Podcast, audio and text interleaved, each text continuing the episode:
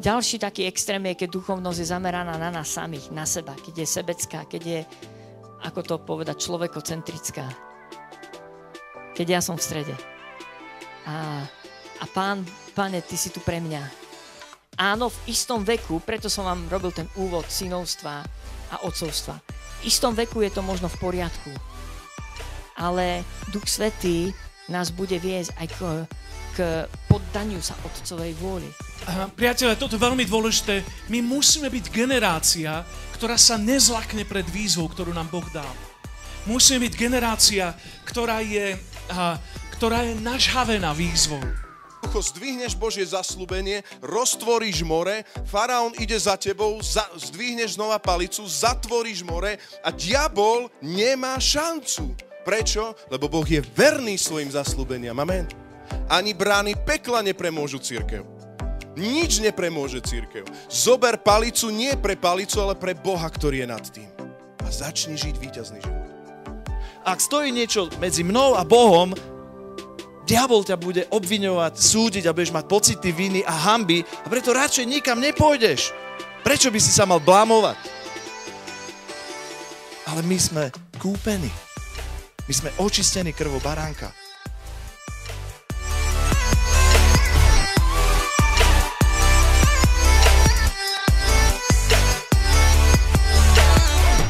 Dobre, takže ešte raz do kaviárne oznám, uh, že kľudne môžete prísť aj uh, sem piť uh, kávu alebo jesť cheesecake, teraz je v zláve za 60 centov.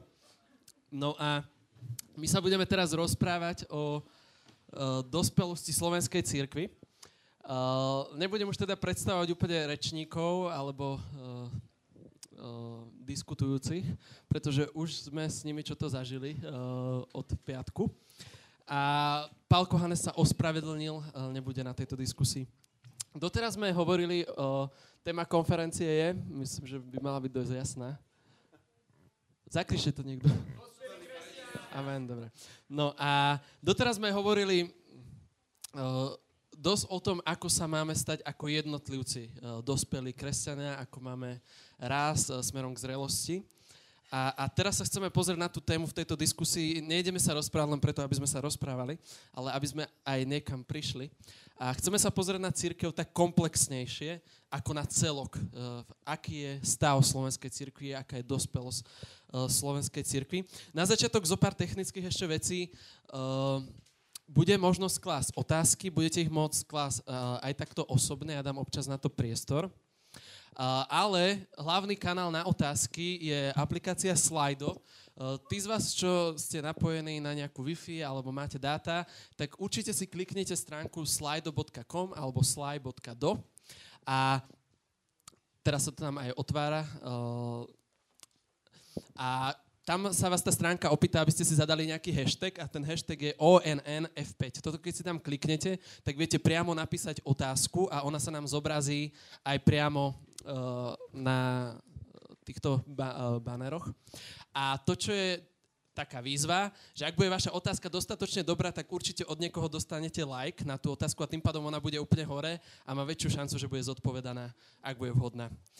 No, ale bude môcť, uh, budete môcť aj osobne klasť otázky, ale toto je, v tomto je aj taká anonimita. Vidíte, už tam niekto napísal prvú. Na to nebudem odpovedať. Dobre, uh, takisto ešte opakujem, že máte možnosť si objednávať aj veci z kaviarne a konzumovať aj v týchto priestoroch. Uh, keď hovoríme, a môžeme ešte privítať potleskom našich diskutujúcich.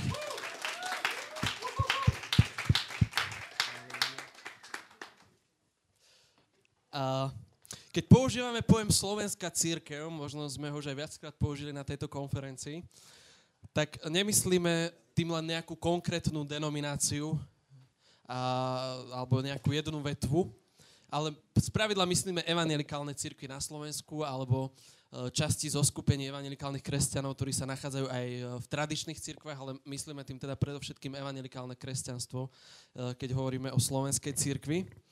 A naši diskutujúci uh, budú ako vlastne vychádzať aj uh, z nejakých biblických určite východísk v tých odpovediach, ale aj z kontextu slovenskej církvy ako takej. A nikto úplne nemôže hovoriť za slovenskú církev, že je to tu takto a takto, lebo nemáme pápeža. ale môže hovoriť za ten kontext, v ktorom on vyrastal, alebo v ktorom sa on pohybuje, alebo akú mal on skúsenosť.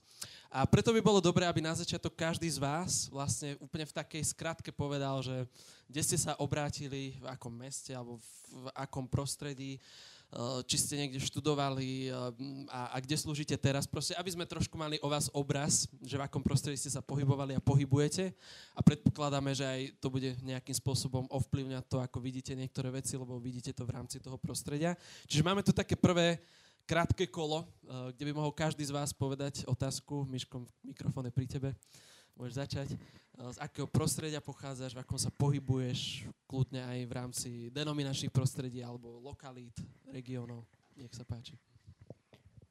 Raz, dva, tri. No, u mňa je to ťažšie. Ja som vyrastol bez Boha, nebol som vedený v kresťanskej rodine, obrátil som sa v 16 17 a zároveň som prežil Bože povolanie do služby, takže to bolo také, také veľmi raritné. A, a vtedy som sa aj dozvedel, že som z evangelickej rodiny, takže to prvé moje prostredie bolo evangelické luteránske. A keďže som prežil povolanie, tak som tomu vtedy tak rozumel, že má byť zo mňa farár, tak som išiel študovať eh, do Bratislavy. A, a celý ten vlak potom toho Božieho povolania sa rozbehol. Takže to bolo pre mňa také druhé prostredie bolo samotné prostredie tej fakulty a tej teológie. No a potom zároveň hneď prvý rok som si našiel taký domáci zbor, domáce spoločenstvo už priamo v Bratislave a z okolností bol to zbor, v ktorom som dodnes. A, a je to zbor Viera a je to baptistický zbor. A dneska som kazateľom tohto, tohto zboru a, a ľudia ma zaraďujú väčšinou ako baptistu. Ale ťažko sa ja s tým viem plne identifikovať. No a potom sú tu ešte ďalšie prostredia, že, že toto vystrihneme. Nemaj. Že celé, celé tie roky sa hm, často hýbem v takých spoluprácach medzidenominačných a snažím sa podporovať veci, ktoré vidím ako veci Božieho kráľovstva v krajine a jeden z takých obrazov, keď napríklad sa ma ľudia pýtajú, že nakresli napríklad svoj osobný vzťah s Bohom. A neviem, či ste niekedy dostali takú úlohu, ale ja som ju dostal. Tak vtedy nakreslím most. A, a, lebo, lebo sa cítim ako medzi rôznymi brehmi. Hej? A, a, takže toľko možno. Uh, moja identita je absolútne jasná. Ja som v podstate vyrastal v luterskej cirkvi a všetky tie prvopočiatky boli spojené naozaj so službom v zbore, až kým e, v podstate som neprevzal prvý zbor, ktorý bol na strednom Slovensku Krupina, mesto Krupina.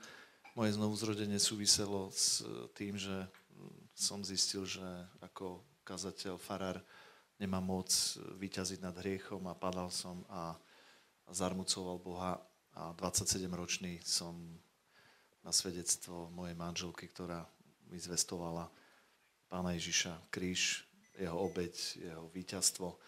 A z milosti Božej som mohol naozaj kapitulovať, rezignovať a, a tá obnova vnútorná, osobná, aj, aj všetkého, s čím sme vtedy prechádzali, nás transportovala do Rožňavy a v Rožňave som pracoval potom ešte jeden rok ako, ako taký technický hospodársky pracovník, pretože som nemal duchovnú službu, bola mi zobraná na základe disciplíny a potom, keď mi obnovili službu, tak ako človek, ktorý hľadal plnosť e, naozaj Božej prítomnosti, Ducha Svetého, tak som vedel, že to povolanie Božie je ísť, kázať evanelium a a viesť ľudí ku Kristovi a, a krstiť ich na meno Ježiš, ale nie tým spôsobom, ako som bol trénovaný v, či už na štúdiu teológie, alebo potom v praxi evangelického farára.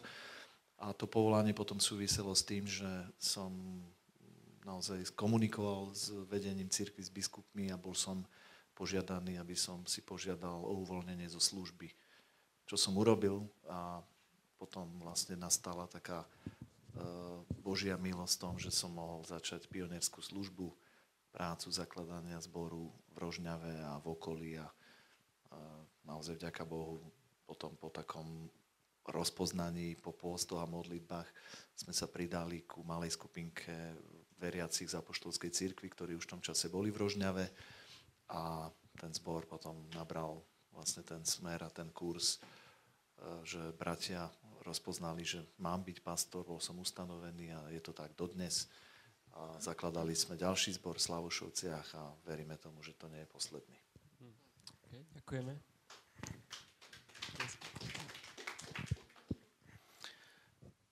Uh, tak uh, môj príbeh je taký, že som sa narodil v prostredí a, apoštolskej církvy. Vlastne som tretia generácia kazateľov, pastorov v ACčku. Čo je, dnes to pokladám za také skvelé duchovné dedictvo. Keď prišla revolúcia, tak práve v tom čase sa mi otvorila možnosť ísť na biblickú školu do štátov, kde som bol 3 roky. A, a vlastne po, po návrate naspäť som začal zakladať uh, zbor v zámkoch. Ten, ten zbor potom, ako začal rásť, tak vlastne sa rozšíril do Nitry a odtiaľ do Zlatých Moraviec Šaly a vlastne zastrešujeme aj Banskú Bystricu. A to je to, čo dnes nazývame Kristus mestu. A a teraz tá najnovšia vec je to, že, že už asi pol roka zakladáme zbor Budapešti. Takže to je naša taká medzinárodná výzva, veľmi, veľmi, veľmi a, bláznivá a, a taký, taký šialený krok viery, do ktorého sme išli pred pol rokom. A ešte, ešte možno taká vec, že vlastne sme začali biblickú školu Gateway College v Nitre pred nejakými šiestimi rokmi a ako taký nástroj formovania a trénovania mladej generácie božích služobníkov. Takže proste to je tiež niečo, čo vediem. A, a tak, mám rád Slovensko a verím, že Boží zámer s našim národom je, aby tu povstala generácia, ktorá horí pre prebudenie. A proste to je to, čím žijem, čo chcem vidieť. A preto sa teším aj z, to, z tohto rozhovoru. Ďakujeme. Mladý muž.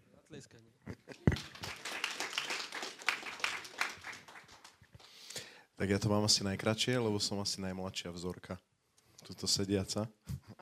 A, tak ja som z baptistického prostredia.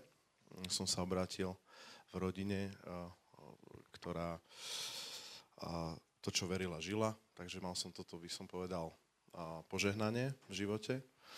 V skutočnosti som sa tak viackrát v živote rozhodoval, ale také najväčšie rozhodnutie, ktoré, som, ktoré naozaj zmenilo môj život, bolo okolo tých 13-14 rokov. Tam sa to nejako hýbe. Potom o rok na to som vlastne viedol mládež baptistickú, nejakých 5 rokov. A tá mládež, to je taký paradox, mala vtedy nejakých 30-40 ľudí. Teraz ONN nemá ani toľko, čo je sranda. A, no a potom sme mali taký evangelizačný tím, že sme chodili po mestách s niektorými mládežníkmi z Lučenca, z Nových zámkov a takto všetko boli baptistické mládeže. A potom som spoznal jednu letničnú krásnu devčinu, Sandy, a namočil som sa týmto smerom. A teraz som v kontexte apoštolskej cirkvi a som blahoslavený. V Kristovi. ak sú tu nejaké letničné dievčatá, tak proste toto je skvelý spôsob. To bol fór. Takže miešanica kontextom. Super. Takže toto kolo máme e, za sebou. Ja by som ešte možno o vás prezradil, že vlastne prví dvaja speakery e, absolvovali tú istú školu, e, Evangelickú bohosloveckú fakultu. Miro má veľa škôl, ale jedna z nich bola katedra teológia a katechetiky a, a Rasto je takisto absolvent katedry teológia a katechetiky, len aby sme mali aj toto jasné. Dobre, takže... Áno. Aha. OK, uh, môžeme na mikrofón? Uh, študoval som aj na Univerzite Karla Marxa uh, v Lipsku a te- odbor teológia. Jeden rok. Úplný paradox. Ako ju zničiť, hej? okay. uh, dobre. Uh, Ideme ešte do ďalšieho kola, ktoré bude také, že, že je to taká stručná otázka na každého z vás. Eh, potom, aj keď budú niektoré otázky adresované len na niektorých, tak ak uh, budete chcieť, kľudne sa môžete prihlásiť a odpovedať. Uh, na základe teda toho prostredia, v ktorom ste sa pohybovali, a ono je to tak síce, že v nejakom prostredí sa pohybujete, ale o ďalších štyroch veľmi dobre viete, čo sa tam deje niekedy, tak na základe celkovo vašich skúseností v rámci Slovenskej církvy, by som chcel od každého z vás počuť, že by ste povedali jednu vlastnosť, s ktorou ste sa stretli, ktorá je ako keby takým znakom, že wow, dospelosti a zrelosti slovenskej cirkvi. A jedným úplne opačným, ktorá skôr hovorí o nejakej detskosti alebo nezrelosti, nedospelosti slovenskej cirkvi. Či by ste vedeli povedať dve takéto veci, jednu takú a jednu takú. Chce niekto z vás začať? Uh, takú, že s ktorou ste sa uh, stretli, ak je žiaduca nejaká, že, že tu nie je, tak to je ten protipol, že tak je tu nejaká detskosť z tej oblasti. Ale môžeme mať teda jednu pozitívnu, že toto je fajn, ale jednu takú, že tu by sme sa potrebovali posunúť, lebo som sa stretol, že to nebolo OK. Súvisí to určite aj s mentalitou národa, s konkrétnym kontextom, aj s denomináciou niekedy. A mal som možnosť 15 rokov viesť e, národný projekt Operácie Vianočné dieťa, ktorý sa dostal do takej pozície, že tam boli zastúpené všetky denominácie a teda mal som možnosť e, mobilizovať e, farárov rôznych denominácií, služobníkov ku evangelizácii medzi núdznymi deťmi. A to, čo som videl, je, že je tu ako keby také porozumenie zodpovednosti za slabých a, a zodpovednosť prísť a dotknúť sa mene Pána Ježiša Krista. A slabosť je v tom, že uh, urobíme radi to, že im prinesieme evanílium, a, ale slabosť bola, ktorú vnímam všeobecne, uh, vlastne zobrať zodpovednosť za učeníctvo. A toto vidím ako taký, taký moment, ku ktorému v podstate vediem náš zbor, že naša úloha je nielen priniesť evanelium, ale sprevádzať ľudí následne v ich živote, potom ako milosť zažijú a, a naozaj previesť ich tým procesom toho, čo sme tu počuli. Že si to vyžaduje nejakú daň? To je už, v podstate, čo sa týka tej misie a evangelizácie, to nadšenie bolo obrovské, pretože boli aj nástroje, ale už to následné, to už chce naozaj podstatne viac, lebo je to dlhodobá práca. Do ďalší?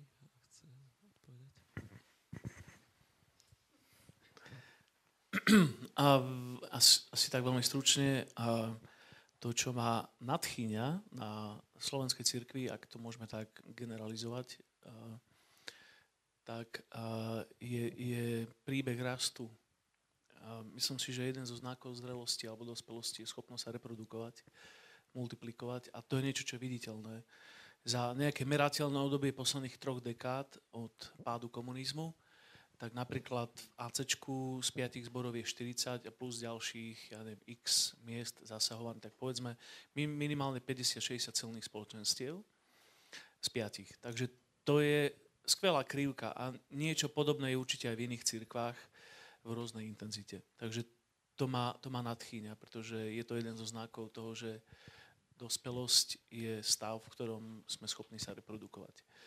A to, čo je podľa mňa veľký deficit, je akoby také uh, veľké myslenie. Taká schopnosť mať stratégiu a, a veľkú víziu pre celý národ alebo pre celú generáciu alebo dokonca pre kontinent. Proste vidieť niečo veľkými božími očami. Myslím, že a možno aj z histórie nášho národa nás ovplyvňuje to, že sme mali a boli sme často akoby pod, pod niekým, pod niečím, stáročia a tak ďalej.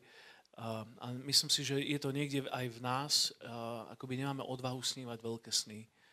Opäť haleluja za výnimky. A verím, že aj v tejto miestnosti sedia výnimky. Inak by ste tu neboli. A, ale proste celkovo proste si želám, aby, aby sme boli o mnoho a, dravší, alebo proste viac nasadený pre, pre Božiu veľkú vec v našom národe, aby sme, aby sme skutočne, tak aký bol pr- príbeh prvej cirkvi, za jednu generáciu v podstate zmenili impérium. Akože trošku som prehnal, ale nie veľmi.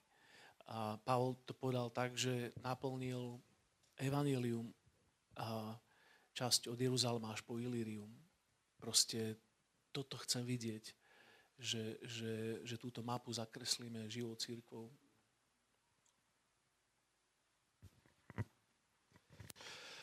O, čiže otázka je, že čo ma frustruje, čo ma pozbudzuje. Hej. Čo je dospelé. Čo je dospelé, čo ma pozbudzuje. Mňa veľmi pozbudzuje to, že o, aj čo sa týka politiky, že proste máme nejakých kresťanských reprezentantov, čo církev kedysi nemala, čo je podľa mňa veľká výzva. Páči sa mi, že na niektorých týchto veciach o, sa vieme zjednotiť o, medzidenominačne. Veľmi sa mi páči o, myšlienka multisite zborov. Neviem, že v akej miere je to prijaté alebo čo, ale toto je niečo, čo ma nadchýna a myslím si, aj, aj to... Môžeš vysvetliť, čo je multisite? Multisite znamená jeden zbor vo viacerých mestách, ako je Kristus mesto napríklad. Hej. Amen. ale, ale aj Bratislava City Church, hej, teraz začína v Pezinku, v Bernolákove. Myslím tak, že niečo teraz aj Žeslavošov, Cerožňava, tak. A myslím si, že aj pre Banskú Bystricu, keby sa podarilo niečo, že by sme išli po tých všetkých mestách, kde sme, tak tu premostím, že čo je asi výzva, že, že trošku odvahu výjsť niekde, kde proste nevstúpi ešte evangelikálna noha. Hej, keď som v škole robil, robil uh, seminárku, jednoduchú seminárku, ale ja som sa do toho zažral, tak som zistil, že vlastne taký napríklad Detvianský okres nemá ani len luteránsky kostol. 40 km v nejakej dedine má nejaký len dom, kde sa stretnú, nie pár, pár ľudí. To znamená, že žiadna sola skriptúra nikdy tam nepreletela. A takéto veci proste strategicky osadiť, zaplniť, vykročiť, vyskúšať a ísť, to je podľa mňa výzva. Aj pre iné mesta na Slovensku. Okay. Ďakujeme. Čiže tie nezasiahnuté okresy a regióny? No ja som nadšený viacerými takými dospelými vecami, ktoré si myslím, že celkom sú dospelé, také zrelé. A prvé, čo ma napadlo, je, že vidím, vidím vášeň k Božiemu slovu, že keď chodím, tak vidím, že ľudia naozaj milujú písmo. A ďalšia vec, ktorú vidím obrovský náraz v tých troch dekádach je worship, uctievanie. A áno, hrozí na možno iný extrém, ale, ale myslím si, že, že to, že milujeme Pána Boha, uctievame ho, že to je, to, je, veľmi vzácné. A ešte mám takú jednu vec, ktorú si všímam po Slovensku, keď chodím, tak to je pracovitosť alebo taká schopnosť obetovať sa dobrovoľnícky. Že žasnem nad tým, ako si, ako ľudia vedia odmakať veci, pripraviť ale také akcie, že, že si poviem wow. A potom Andrej povedal tiež jednu vec, ktorú aj ja som mal na mysli, že ale potom schopnosť zaujať sa tých nových ľudí, tak to, to je, myslím, že tam pokrivkávame. A poviem ešte jednu vec, že schopnosť dlhodobo udržiavať naše komunity kresťanské čerstvými, nie zakysnutými, nejakými podivnými a, takými zakriveniami do seba, konfliktami, nevyriešenými vecami, takými našimi kruhmi, komunitami, do ktorých sa strašne ťažko novým ľuďom preniká. Komunitami s vysokými práhmi. Podivínskymi komunitami, so vlastným slovníkom napríklad a, a prejavmi. Tak toto sa mi zdá také, také veci, ktorých niekedy sa až desím. No. Keď si Miško spomenul ten worship, tak prišla taká zaujímavá otázka. Na to sa dá rýchlo odpovedať, že aký worship počúvaš. Možno to aj v súvislosti s tým, že si to spomínal v kázni, že máš Boží playlist, tak čo ti tam tak najčastejšie hrá? No, Môžeš povedať dvoch interpretov. Ja to, mám, ja to mám také rôzne. Naozaj, že mám rád veľmi rôzne štýly.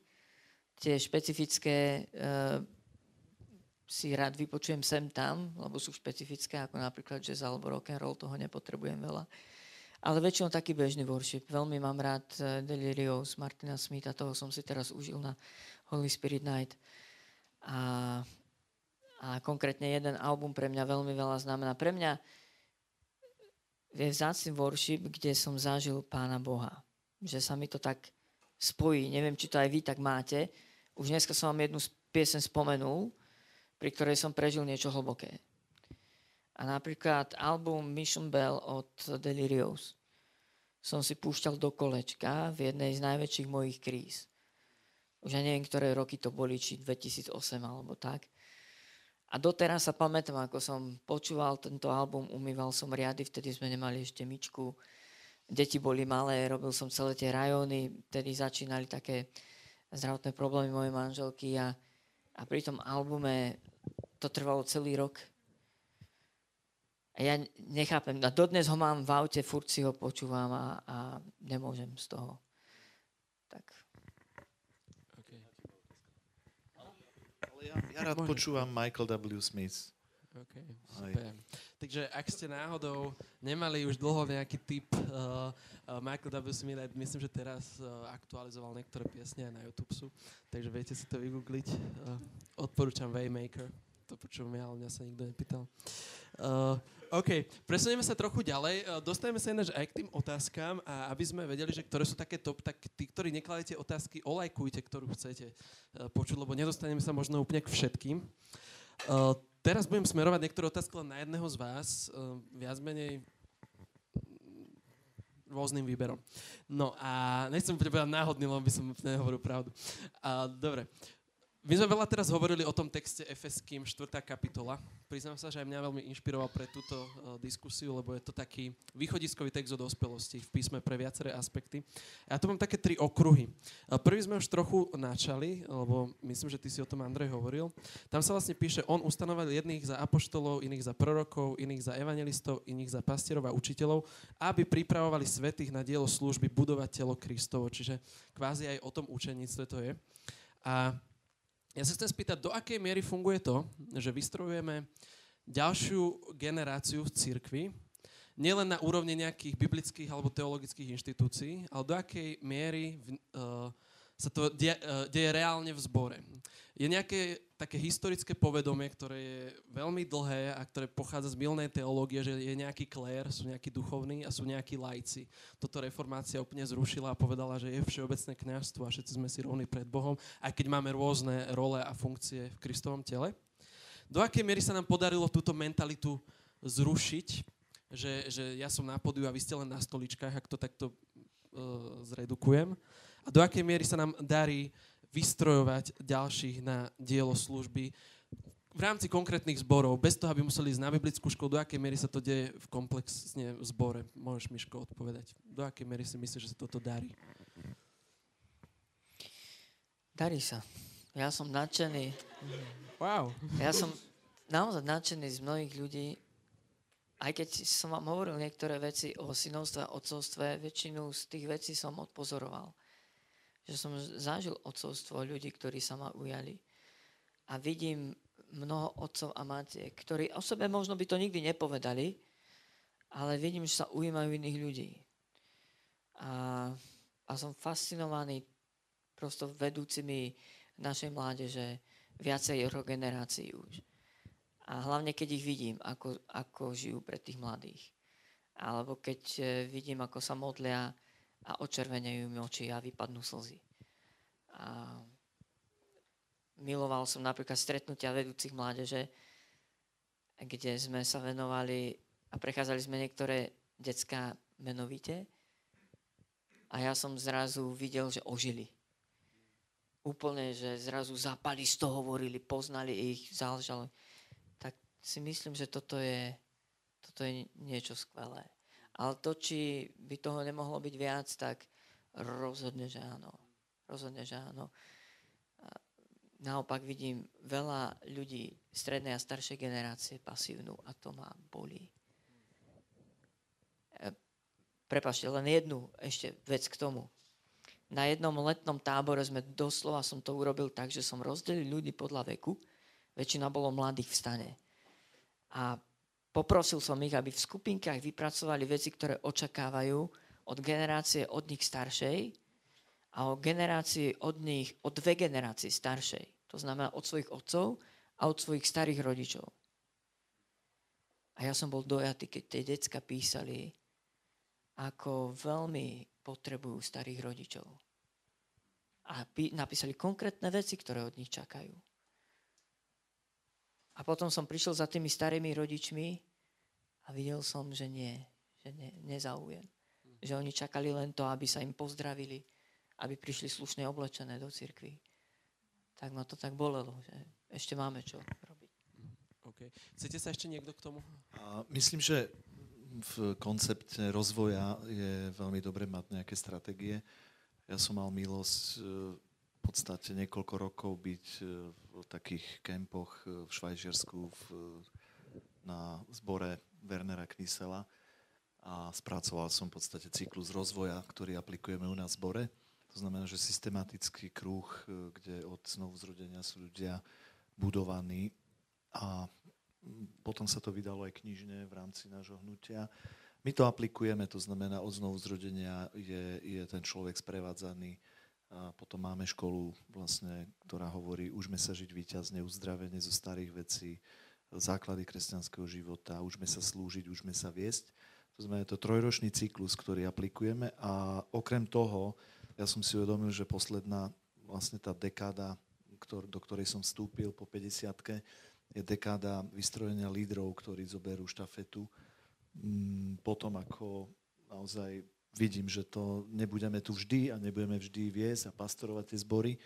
To znamená, okrem toho, že máme tento cyklus rozvoja zbore, ktorý aplikujeme, tak e, ja som stále v takom aktívnom kontakte s lídrami a máme audio školu, kde tie moje e, vlastne podnety dostávajú moji lídry jednotlivých oblastí v audio verzii cez e, náš kanál, ktorý máme interne. A tento rok v podstate sme uvoľnili ďalších troch e, ľudí, ktorí kážu verejne Božie slovo. To znamená, že u nás v spoločenstve môžem kedykoľvek odísť aj na dlhšiu dobu, pretože 6 ľudí verejne slúži slovo a sú to overení ľudia. Aj okrem toho, že všetci ľudia u nás e, pracujú v tímoch. To znamená, každá oblasť je tímová služba tak ako ja mám pastoračný tím a, a vodcovský tím, tak oni majú svoje týmy.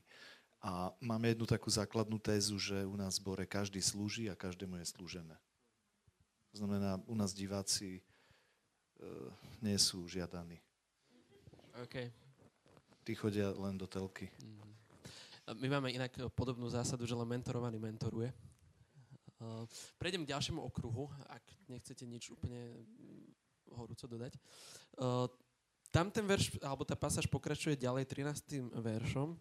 Až všetci dospejeme k jednote vo viere a poznaní Syna Božieho, muža dospelého k miere veku plnosti Kristovej. Ja si myslím, že do určitej miery je ten text aj eschatologický, že nehovorí len o súčasnom veku, že by sa nám to podarilo úplne tu, ale že je to aj vec budúca, keď dospejeme reálne k plnosti Kristovej, že tu poznávame len z čiastky. Uh, Miro, otázka na teba. Uh, do akej miery sme ako církev, a, a sú to také tri ako keby podotázky, do akej miery sme ako církev na Slovensku jednotní, keď hovoríme teda o evangelikálnej církvi so všetkými možnými prúdmi a takisto na čom, by tá, na čom tá jednota stojí medzi nami. Aký máme taký východiskový bod, že, toto, na tomto sme jedno, že preto to sme jednotní. A úplne posledná podotázka, že či existuje aj nesprávna jednota. Alebo, ne, alebo nepravá jednota. Či sa tešíš z tejto otázky?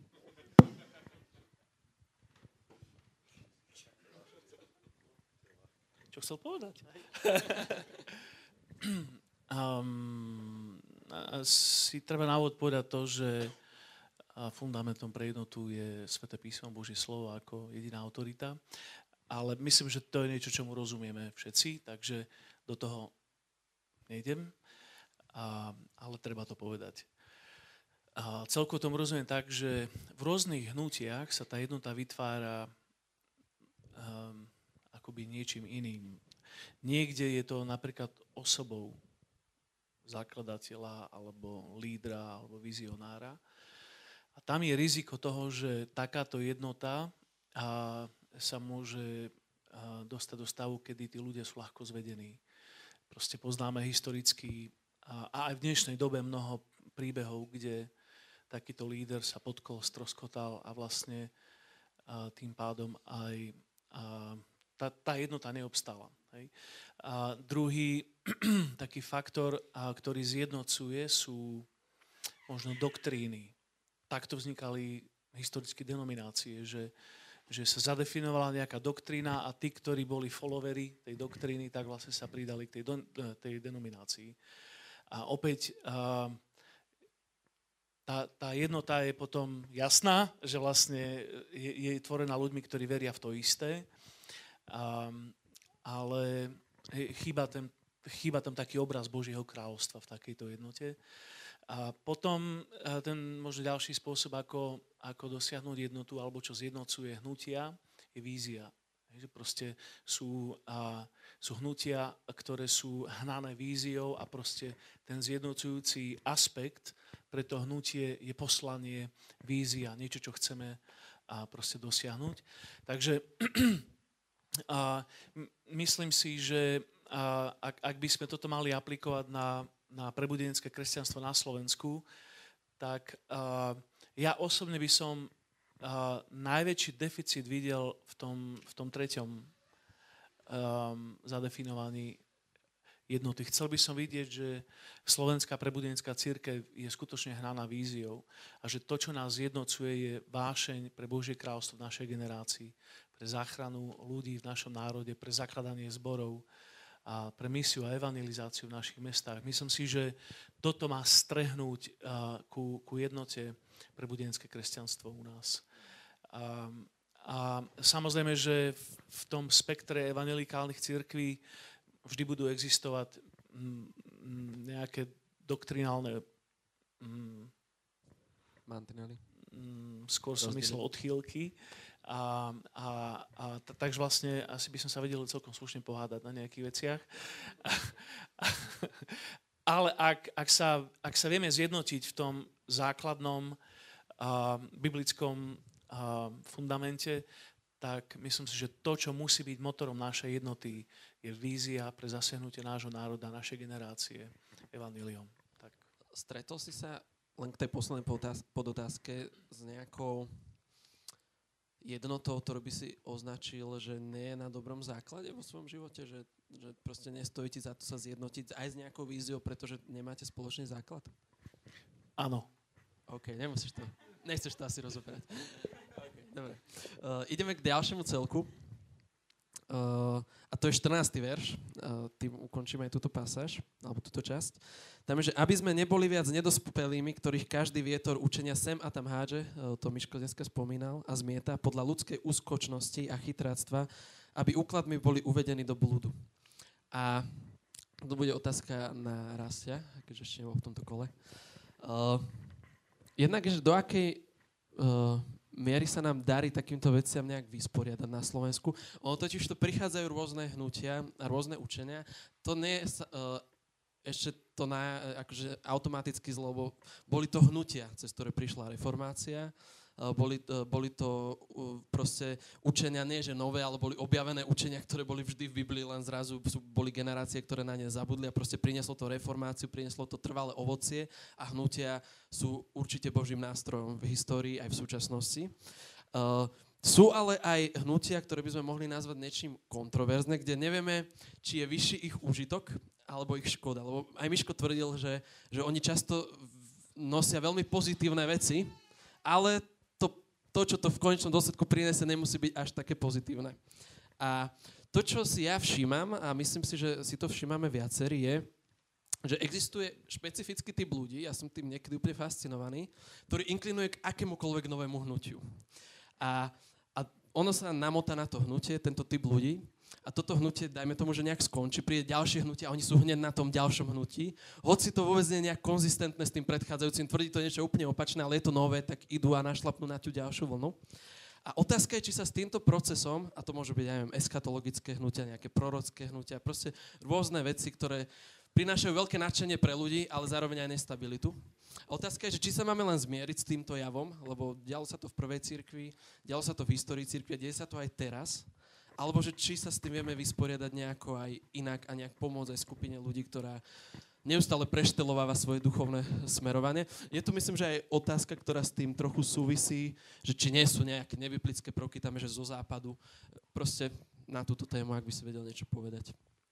Uh, Neviem, či som úplne pochopil, sa mi to zdalo veľmi široké, že veľa Je to tém. aj široká téma, ale kľudne, ak to môžem len uh, Áno. vyšpecifikovať. Po, poviem, po, uh, skôr asi poviem to, na čo sa cítim a možno potom skúsenejší môžu povedať na to, čo som, na čo sa necítim. Hej.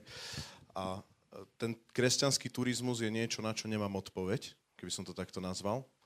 Takže skôr to vnímam tak, ako dneska Miško kázal, že priestor na... Proste vytvoriť na to priestor. Hej. Tak ja neviem, hej, v tomto zmysle. Čo sa týka tých hnutí všelijakých zo západu a všelijakých nielen zo západu, ale aj z východu, Z juhu. z hora, z dola, neviem skadiaľ, správa zľava. Uh, ja, ja mám trošku obavu, že proste absolútne sa tým nezaoberáme a príjmame vždy všetko, čo je nové, aj v, minimálne v mojej generácii. Keď je to načenecké, tak to hneď zoberieme. A ja som v tomto trošku skeptickejší, však ma trochu aj poznáš, čiže ja väčšinou zvyknem dať ručnú brzdu a najskôr, najskôr aj vo svetle písma sa zamyslieť a počkať, že aké ovocie to pri, prinesie. A teraz, aby som bol trochu praktický, ako sa ja riadím, je to také, taký môj kompas. A mne veľmi pomáha uvedomiť si, že plnosť pravdy nemám, že z čiastky poznávame, z čiastky vieme. Keď sa s ním stretneme, budeme vedieť. Ak to hnutie prináša plnosť pravdy, a my vieme, hovoríme to takto a len takto a len takto a takto a takto, zdá sa mi to jedna strana mince a čudné sa mi to zdá. Hej. Prináša to taký výchor, nejednotu, trieštenie na duchovnejších, väčších kresťanov, na menej duchovných. Druhá vec je, že keď nemám plnosť pravdy, to znamená, že, že v niečom ma doplňa ten, ktorý, ktorý niečo nové môže priniesť. Ale zároveň aj ja môžem priniesť niečo nové tomu druhému človeku. Čiže toto je niečo, čo, v čom sa ja orientujem, to je prvá vec. A druhá vec sú potom tie klasické veci ohľadom Evanielia. Hej. To znamená, či je to kristocentrické, podľa mňa v tejto dobe je veľa tých hnutí aj takouto jednoduchou šablónou rozpoznateľných, alebo je to proste orientované na človeka. A niektoré hnutia, budem hovoriť všeobecne, lebo ja si nedovolím proste teraz tu hovoriť, Vyskytajú sa nám už nejaké Hej. otázky priame. ale niektoré hnutia Nemusí. hovoria napríklad o láske a ja si myslím, že treba hovoriť o láske skrze otca, o otcovskej láske a chcem napríklad aj ja v týchto témach rásť, ale ak je to celé postavené nejak eh, na človeka, že seba poznávaj sám seba a stále je to o tebe, o tebe. Názov nášho zboru je O nás nejde, čiže my chceme ísť presne proti tomuto a chceme sa meniť na Krista. Hej. Takže toto je také, také moje a skôr by mňa zaujímalo, ako, ako sa riadi církev všeobecne, lebo mám pocit, že chýba v tomto dialog a všetko príjmame. Ešte jedna vec ma napa- napadá, možno tak prakticky pri tých všetkých takých worshipových festivaloch väčšinou, keď sú také už tie emočné výzvy a tak ďalej. Inak ja to aj mám rád, hej, ale v niečom mám aj výkričník, hej, aby som bol otvorený. Keď sa dajú zavrieť oči a povie sa, nechaj to, len to príjmaj, len príjmaj, pomaly. Proste v písme ja vidím, že prebuď sa, bdej, buď ostražitý, prostý ako holubica, opatrný ako hady. Jednoducho vtedy mi vyskočí taký výkričník, že pri tom hnutí sa jednoducho zaseknem. A taká dobrá rada, nepotrebuje mať odpoveď na každé to hnutie, lebo niekedy sa zvykneme v tom zamotať, že teraz to študujeme všetko do nemoty.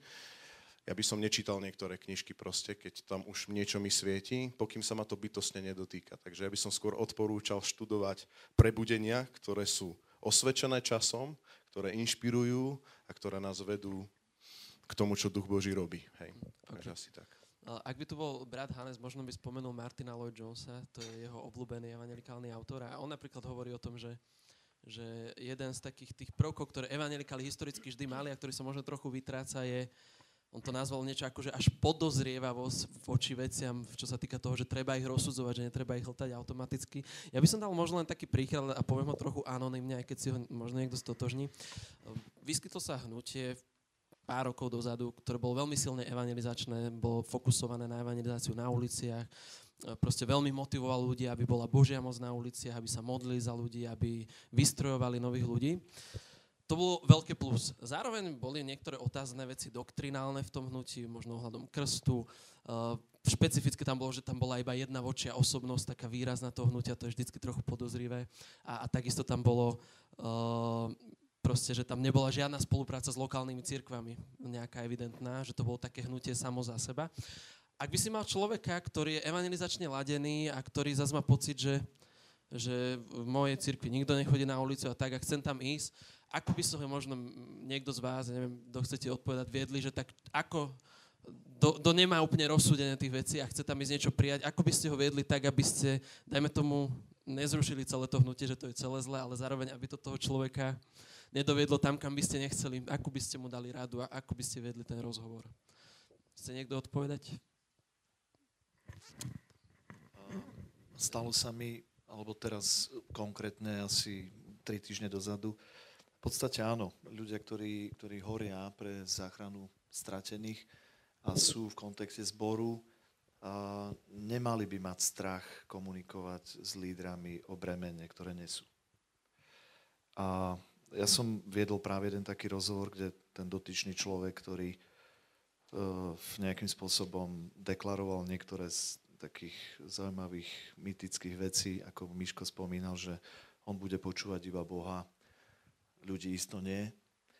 A tak som povedal, že zaujímavé je, že o, svojej, o svojom bremene rozprával s mnohými ľuďmi a potom deklaroval, že nikto mu to nepotvrdil a mne prišiel len oznámiť, že odchádza.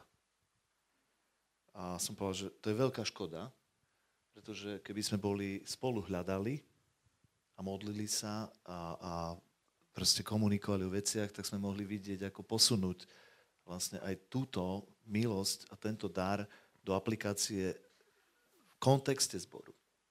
Ale tí ľudia sú ako keby chytení a potom si uvedomujem, že e, majú veľké očakávania, ktoré možno nenaplní ich líder alebo lídry v tom lokálnom zbore a začne súd.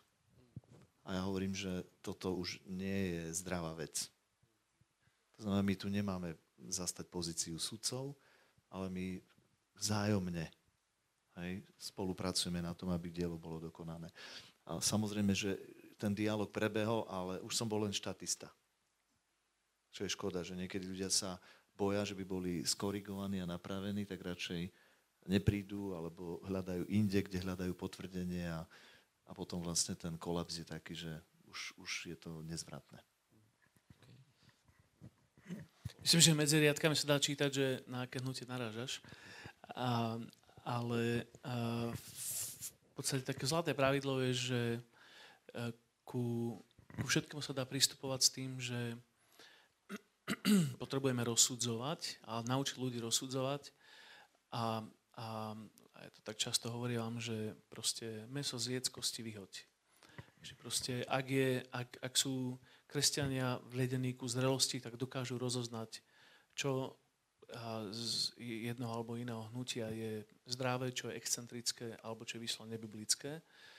A, a teraz vlastne, ak by som mal zaujať k niečomu, čo si spomínal, čo si modeloval nejaký scenár, situáciu ako pastor, tak pre mňa... To nie je nereálne. Áno. môže byť úplne reálne. Takže pre mňa je veľmi dôležité, aby, aby um, ak hnutie alebo evangelista alebo proste niekto reprezentujúci nejaké marginálne hnutie, s ktorým sa ja ako pastor neviem stotožniť, tak ak by, ak by proste chcel slúžiť v kontexte nášho zboru, tak ja by som potreboval mať potreboval by som sa zosúľadiť v tých hodnotách. Takže v prípade, že to tam nie je, tak by som ho nedokázal akceptovať v našom zborovom prostredí. A, ale myslím si, že veľký dôvod, prečo takéto hnutia vznikajú, je to, že je deficit v našich zboroch. Inými slovami, a, je, mali by sme to zobrať ako zdravú výzvu pre naše existujúce zbory. A pretože väčšinou tieto hnutia vychádzajú z toho, že niečo tu chýba a, a vlastne a, a v, v nich sa vlastne tá výzva mm, prebudí a možno to zoberú až do extrému, ale je to zrkadlo toho, čo, čo, čo chýba. A, a, a tak. Okay. Krátko odpočíme od tejto témy. Miško, dáme ti znova worship otázku. Môžeme? Eh, objavila sa nám tam taká, že ako sa pozeráš na elektronickú hudbu v církvi, napríklad, že kresťanský DJizmus, eh, či je to ešte podľa písma, možné uctievať takýmto spôsobom Boha, alebo je to zavrhnutia hodné? Ja si púšťam na mobile ten môj playlist. A a mám tam fakt veľmi rozmanité veci a priznám sám, že keď príde na túto elektroniku a DJizmus, najhoršie je, keď e, si umývam zuby alebo sa sprchujem a nechcem mokrý siahať na ten telefón, keď príde na radu taká pesnička, ju väčšinou posuniem ďalšiu. Nie je to môj štýl. Uh, nie je to môj štýl, ale uh, ak by to zachytávalo mladých ľudí a viedlo bližšie ku Kristovi a do blízkosti s ním a bol by to ich výrazový prostriedok. A, a vedel by som, že, že to má na nich Boží vplyv, to znamená, mení to charakter a, a otáč, obracia ich to k iným ľuďom, tak tu nám by som mal obrovskú zhojevavosť a ochotu vytvárať, vytvárať tomu priestor. Hej. Nehovoriac o tom, že naši mladí naozaj púšťajú ďaleko inú muziku. Keď moja cerka e, e, ide so mnou v aute, tak ona má svoj mobil a svoje sluchátka. Lebo oci to je trápne, čo to počúvaš, hej. Takže uh, neviem, či som dosť zrozumiteľný, ale myslím si, že tej mladej generácii potrebujeme dovoliť vytvoriť ten priestor, ktorý bude jej, ale zároveň je našou zodpovednosťou, aby to bol Boží priestor. Hej. Dobre. Dobre. Elektronický DJ to chytá, to, to, to chytá tému, chytá tú tému. A ja, ja len možno jednu vetu doplním toho, že ja si myslím, že vôbec ako církev my musíme mať a, a, brutálny sklon voči mladej generácii. My si nemôžeme dovoliť stratiť mladú generáciu. Pre mňa je sentimentálne uh, žiť s chválami z 80 90 rokov. Proste to je, to je môj sentiment. Vtedy mi tečú slzy, vtedy mám zimomriavky a tak.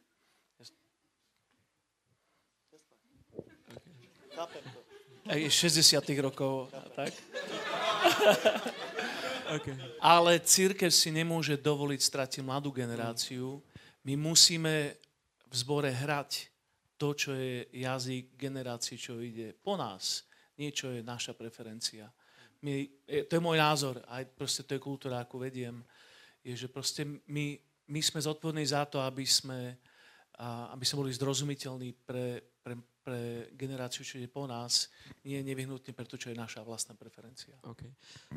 Ďakujeme. Raz te hovorí e, takú myšlienku, e, ťa uvediem, že že ak chceš uraziť človeka, tak uraz hudbu, ktorú počúva lebo to sa hlboko dotkne, že identita človeka... Tuto myšlienku mám od Palka Hanesa inak. okay.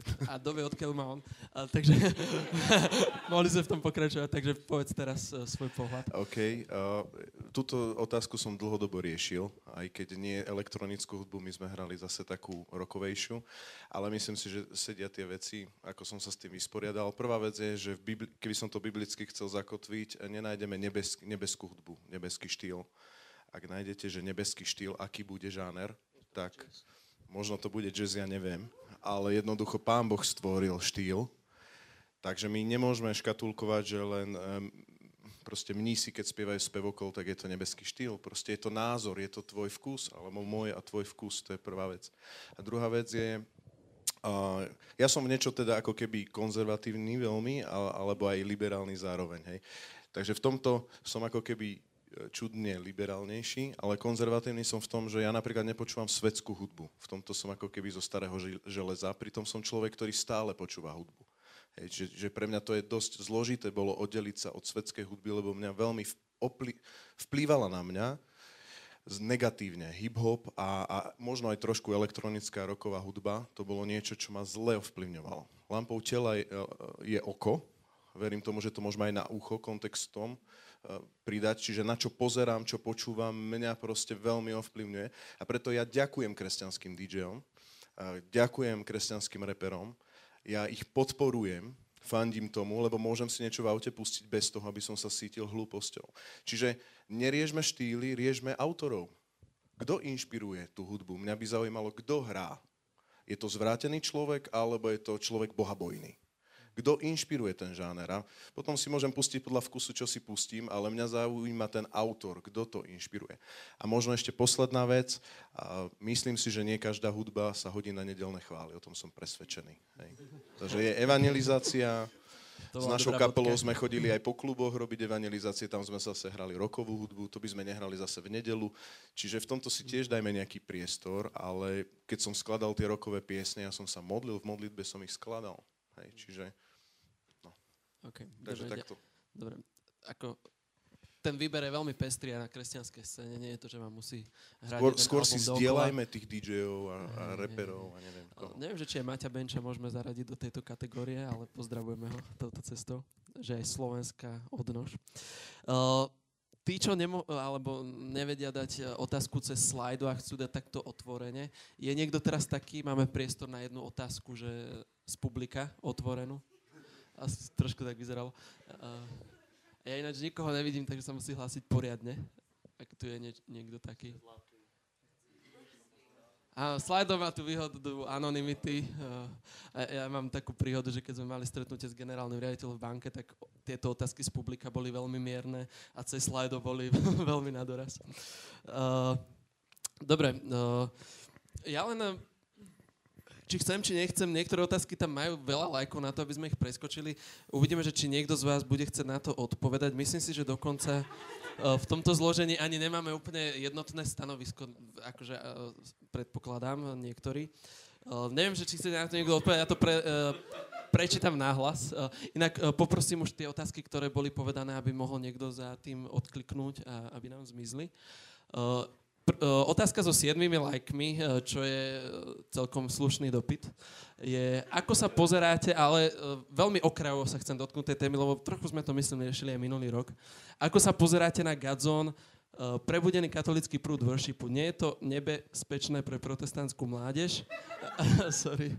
A a druhá vec, ktorá nie je úplne akože z toho istého súdka, ale predsa len nejaký súvis tam je, nie je jednoduchšie začleniť sa do katolíckej cirkvi a tam byť svetlom, ako založiť novú a novú protestantskú církev. E, Tá otázka ako naráža na ten e, častý argument, že stále nové a nové spoločenstva a pritom je tu jedno a to práve. Chce niekto odpovedať na niektorú z týchto otázok?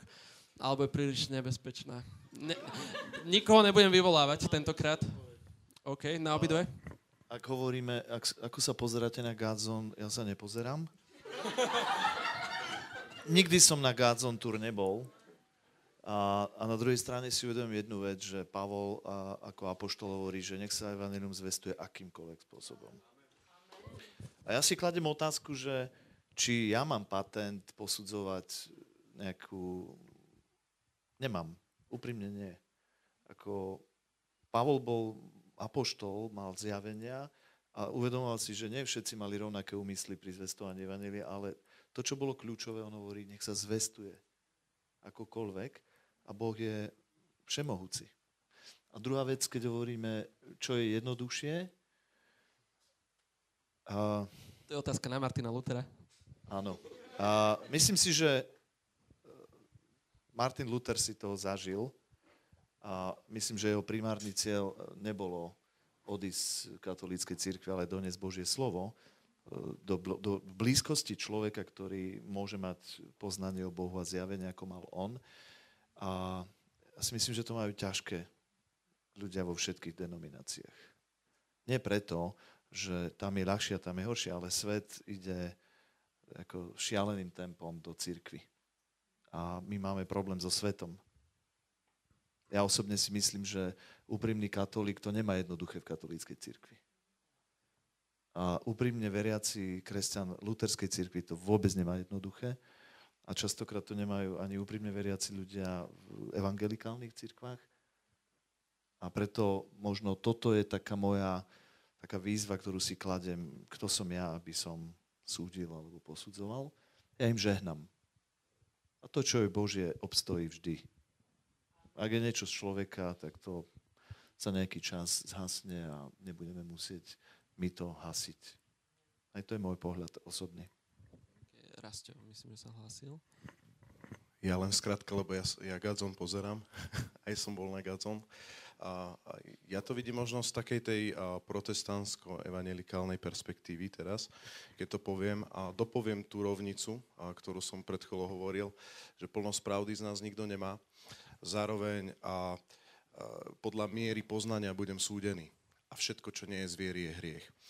Ja som a, aj osobne poznám a myslím si, že to je, že to je prebudenie alebo niečo v takom, nechcem to súdiť, ja si to myslím pozitívne, hej, že Duch Boží tam robí nejaké veci. Na druhú stranu, podľa miery poznania budem súdený a ja niektoré veci, ak oni nemajú ne, v niečom poznanie, jednoducho mne už to nedáva slobodu uh, to obísť.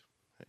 Proste a, a nechcem ísť do nejakých podrobností len na Gadzon, ale myslím to všeobecne, čo sa týka spolupráci s katolickou církvou, moje osobné, v niečom už nemám slobodu, práve preto, pretože podľa miery poznania budem súdený a všetko, čo nie je zvier, je hriech. Už neviem to robiť s vierou, pretože si myslím, že mňa to poznanie nejako, nejako zavezuje. Teraz ako evangelikála v niečom, ukazovať smer, že pozrite sa, že toto asi nie a toto asi áno. A potom je debata, že už by sme museli e, súdiť a tak, toto už nechcem robiť. Čiže ja na to nemám potom odpoveď, len viem, že ja nemôžem svoje nohy veľmi len tak pustiť tým smerom. A čo je napríklad to, čo nemôžeš prekročiť kvôli tomu svedomu? Aby si dal nejaký konkrétny príklad, jednu vec. Také katolické dôrazy, rozdiel medzi protestantmi a katolíkmi. Keď by som to tak iba veľmi laicky šplechol, tak ja neviem, modlitby k Márii, alebo proste k svetým, alebo proste rozhrešenia, rúžence a tak ďalej. Toto sú veci, ktoré som zažil osobne a vtedy som si povedal, že stačilo, lebo som si myslel, že to tam je nulovo a nejako to tam bolo. Hej. A vtedy som si tak povedal, že asi, že joj. Pritom ešte nedávno som odporučil môj, môjmu kamarátovi z katolického prostredia, kamarátke, ktorá sa pýtala, či tam ísť, že samozrejme chod tam. Samozrejme chod tam, hej, lebo ona je katolíčka a, a počula o tom, tak som dal na to tie najlepšie referencie, aké sú. Ale zároveň ja nemôžem ísť za túto hranicu, pretože mám nejaké poznanie, a mne to už sloboda nedá len tak proste obchádzať tieto veci. Myslím si, že ako evangelikali by sme mali ukazovať už mierne aj na Slovensku pri tomto prebudení smer. Aspoň, aspoň smer týmto smerom, že asi, asi nejak tak. A myslím si, že toto je na staršej generácii, nechcem teraz podpichnúť, lebo prakticky v tomto zmysle to, v tomto zmysle to podľa mňa rozhodne nie je na mladencoch, ale asi na ococh, hej? by som to tak povedal ale uvidíme. Uh, ty, si ma nech, ty si ma nechcel nazvať, že staršou generáciou. On myslel ešte starších, čo tu nie sú. A, Miro, ty si uh, na otázku podobného typu, myslím, že minulý rok dal nejakú odpoveď. Chceš ju opakovať, alebo nechceš zopakovať? Ty máš jakú dobrú pamäť. Vtedy sa nám to nepodarilo úplne nahrať.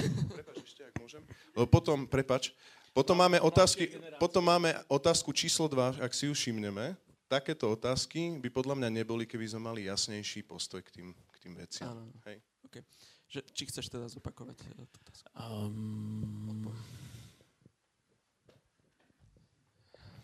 je, a, toto je typ otázok, pri ktorej sú trošku zmiešané emócie. A určite zažívate aj vy, vy veci, z ktorých máte aj radosť, aj smutok. Pretože niečo na tom príbehu, nazvem to, že na príbehu katolického charizmatického hnutia, niečo na tom je fenomenálne a, a, a božie a nadprirodzené. Proste posledných asi 60 rokov a celosvetovo je to je, je to niečo, čo ide ako veľká vlna. A, a proste mnoho ľudí sa znovu zrodilo a prišlo ku Kristovi prostredníctvom takéhoto kanála. Takže proste na to treba povedať, ak sa odosobníme a ak sa na to pozrieme z nejakého veľmi veľkého Božieho obrazu, tak na to musíme povedať, že vďaka Bohu. Pretože, tak jak si ty povedal, hlavne, že sa káže evanelium a mnoho ľudí sa obrátilo a dostane sa do neba vďaka tomu. Na druhej strane, ak by, ak by tá otázka bola položená tak, či ja mám slobodu spolupracovať s takým hnutím, alebo kde vidím rizika a tak ďalej, tak ja to vidím tak, že je to za cenu obrovských kompromisov. Kompromisov s pravdou, uh, so zjaveným Božím slovom. Uh, a tam je to uh, veľmi asi na svedomí každého lídra a každého Božieho služobníka, že do akej miery dokáže s tak rozmanitým hnutím, ako je rímsko-katolické charizmatické hnutie, proste mať kontakt alebo spolupracovať alebo ho endorsovať. A proste je tam, z môjho pohľadu je to za cenu obrovitánskych kompromisov s pravdou. A ja mám vášeň pre prebudenie, ale myslím, že rovnako potrebujeme mať vášeň pre pravdu. A, a, a myslím si, že a ty si to povedal tak, že Boh nás bude súdiť podľa miery zjavenia. A, takže ja to vidím tak, že ak, a tu už sa, vrá, tu už sa prehúpnem k tej druhej otázke, že, že proste ako je to s, s, feno, ako je to s tým fenomenom, že a len akoby zotrvať alebo začleniť sa do, do katolíckej cirkvi, čo podľa štatistik na Slovensku číta nejakých, nejaké dve tretiny obyvateľstva.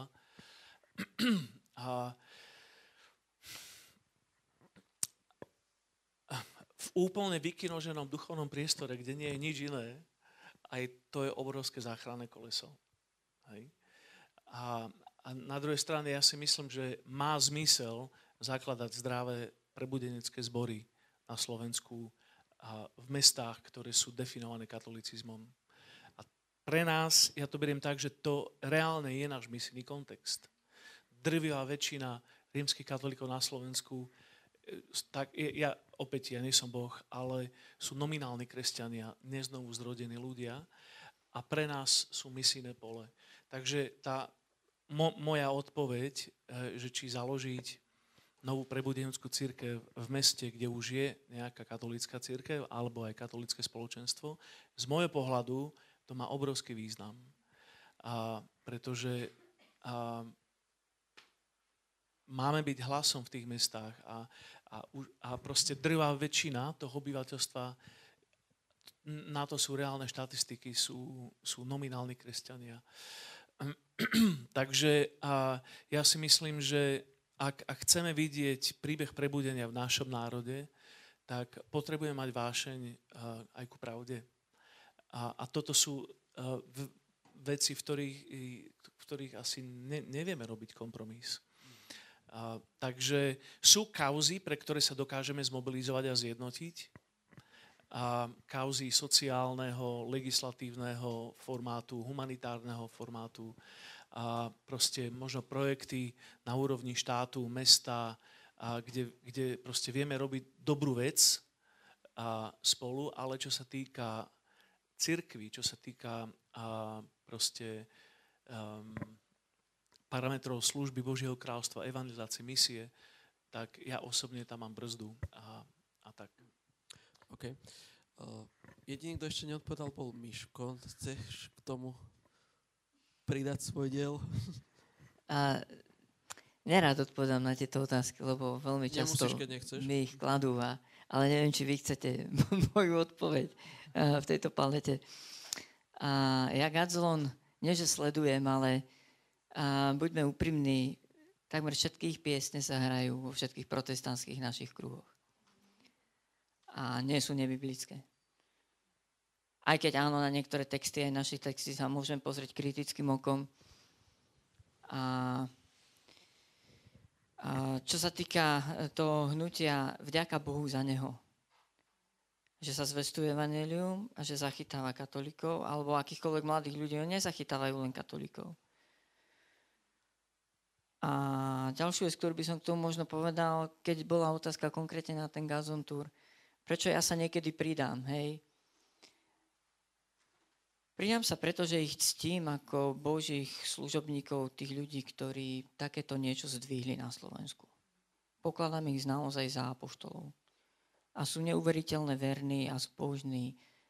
Ctím ich, môžem sa od nich učiť. A trpia v tej svojej katolíckej cirkvi, nemajú to ľahké. Hej. A napriek tomu idú. Ak s nimi spolupracujem, tak kvôli evangelizácii. Keď sa postavím na ich pódium, tak nerobím kompromis s pravdou. Lebo kážem Krista. A otvárajú sa mi rozhovory s nimi, kde im môžem otvorene povedať, viete, ale ja nesúhlasím s mnohými vecami, ktoré... A nerozumiem kontextu, že dokážete vydržať v takom prostredí. Ďalšia vec, ktorú treba povedať, že v našej krajine nás poznačuje história a kultúra.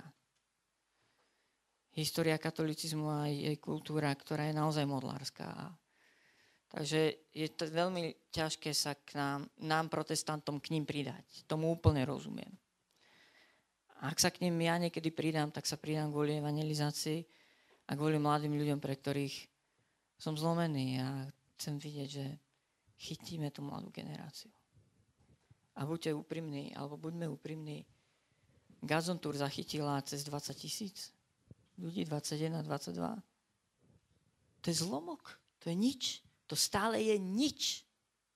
Keď tu Mirko hovorí o vízii pre národ, keď si len povieme, že koľko je maturantov, to je stále len zlomok. Takže môj postoj je asi taký, že napriek tomu, že mne rozumiem a priznám iné veci, ale žehnám tomu, aby evanelium v našej krajine rástlo. V skutkoch apoštolských je to napísané tak, že slovo Božie rástlo.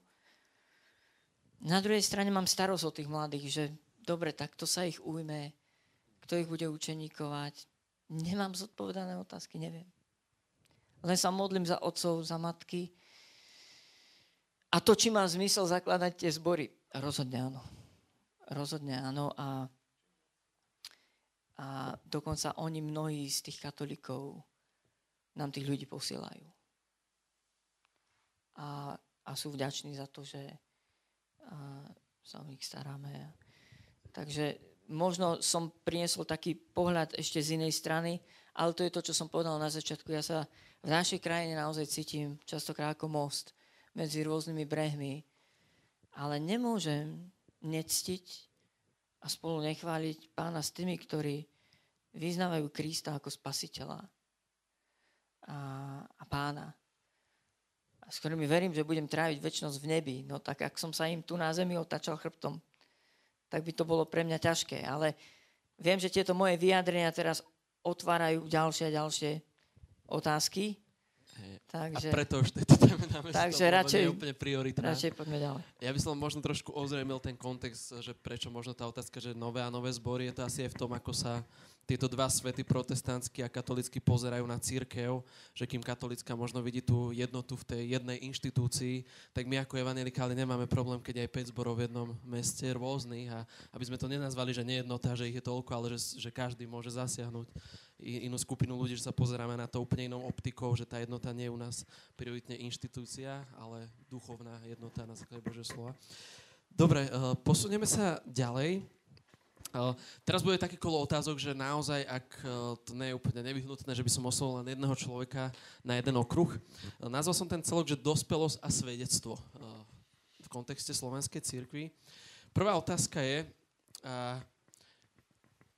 môžem na teba, Andrej, sa spýtať, že ako hodnotíš súčasný vplyv církvy na, na spoločnosť, čiže dospelosť a svedectvo svetu, som to nazval v našom kontexte že aké sú výzvy pred nami, eh, čo sa týka toho vplyvu. Politika je len príklad, ale celkovo vplyvu na spoločnosť. A ak by sme mali také tri kategórie, že čo si myslíš, že čo nás vystihuje najviac. Že prvá je, že ako církev sme v poriadku, eh, ako my sami, ale moc nesolíme tento svet. Potom druhá kategória je, že sme solou a svetlom. A tretia kategória, že splývame so svetom a nie je vidieť nejaký zásadný rozdiel. K čomu máme najbližšie podľa teba aké, ako sa reálne pohybuje to naše svedectvo svetu v rôznych sférach? Hrozne zložitá otázka, ale čakáme veľmi zložité. jednoduchú odpoveď. Ja, ja v podstate možno poviem kontext lokálneho zboru a som veľmi, veľmi vďačný, že Boh e, nejakým spôsobom za 20 rokov e, v tej kultúre Božieho kráľovstva väčšina ľudí z nášho zboru, ktorí začali, sú dnes top lídry v jednotlivých oblastiach v meste.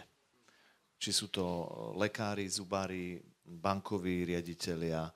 To znamená, tak ako rástli v zbore, nikdy sme ich netlačili do nejakého konceptu zborová služba, zborová služba, ale rastieme v zbore a slúžime v svete.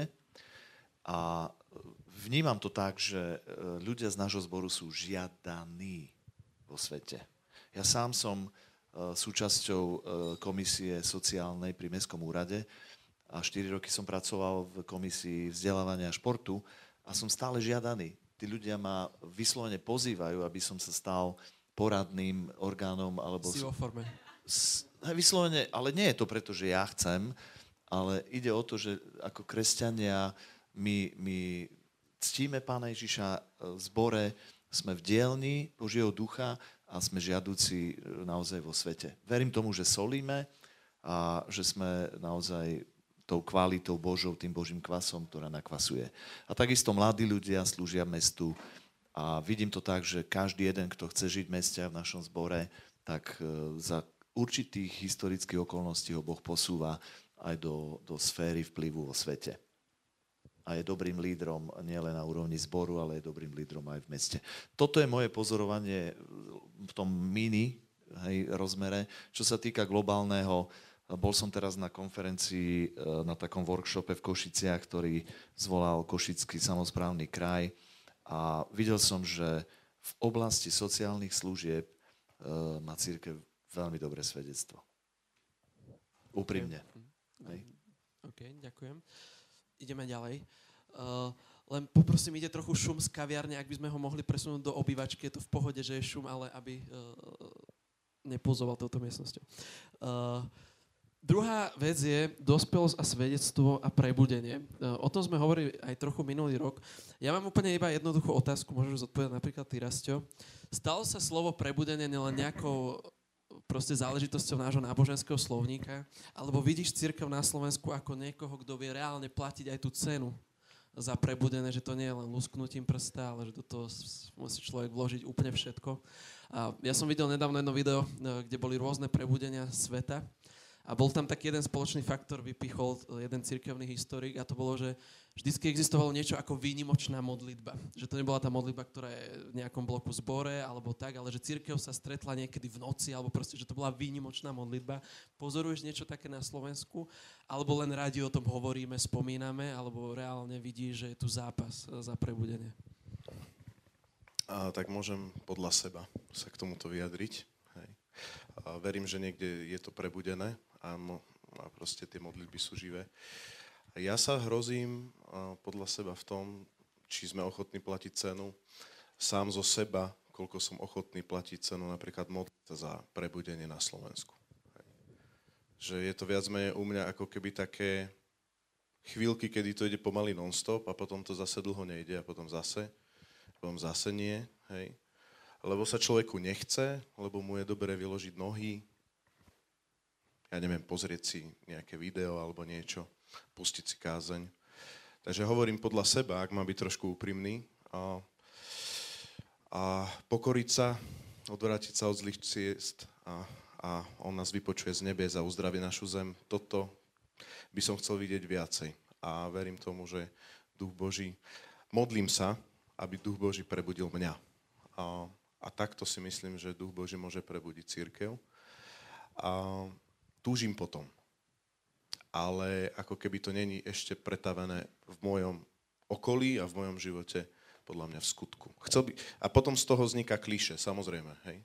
Takže ja som potom samozrejme niekedy uh, už aj alergicky na to, že prebudenecká konferencia, prebudenecká tak, hej. Nie som ja taký nadšenec, že všetko je prebudenecká konferencia, ale, ale som za to, aby sme to robili zase. ale túžim po skutočnom prebudení, aby ma pán, pán Boh skutočne prebudil a zapálil a toto chcem chcieť. Takže to je moje nastavenie. A myslím si, že aj v mojom okolí tak toto pozorujem. OK.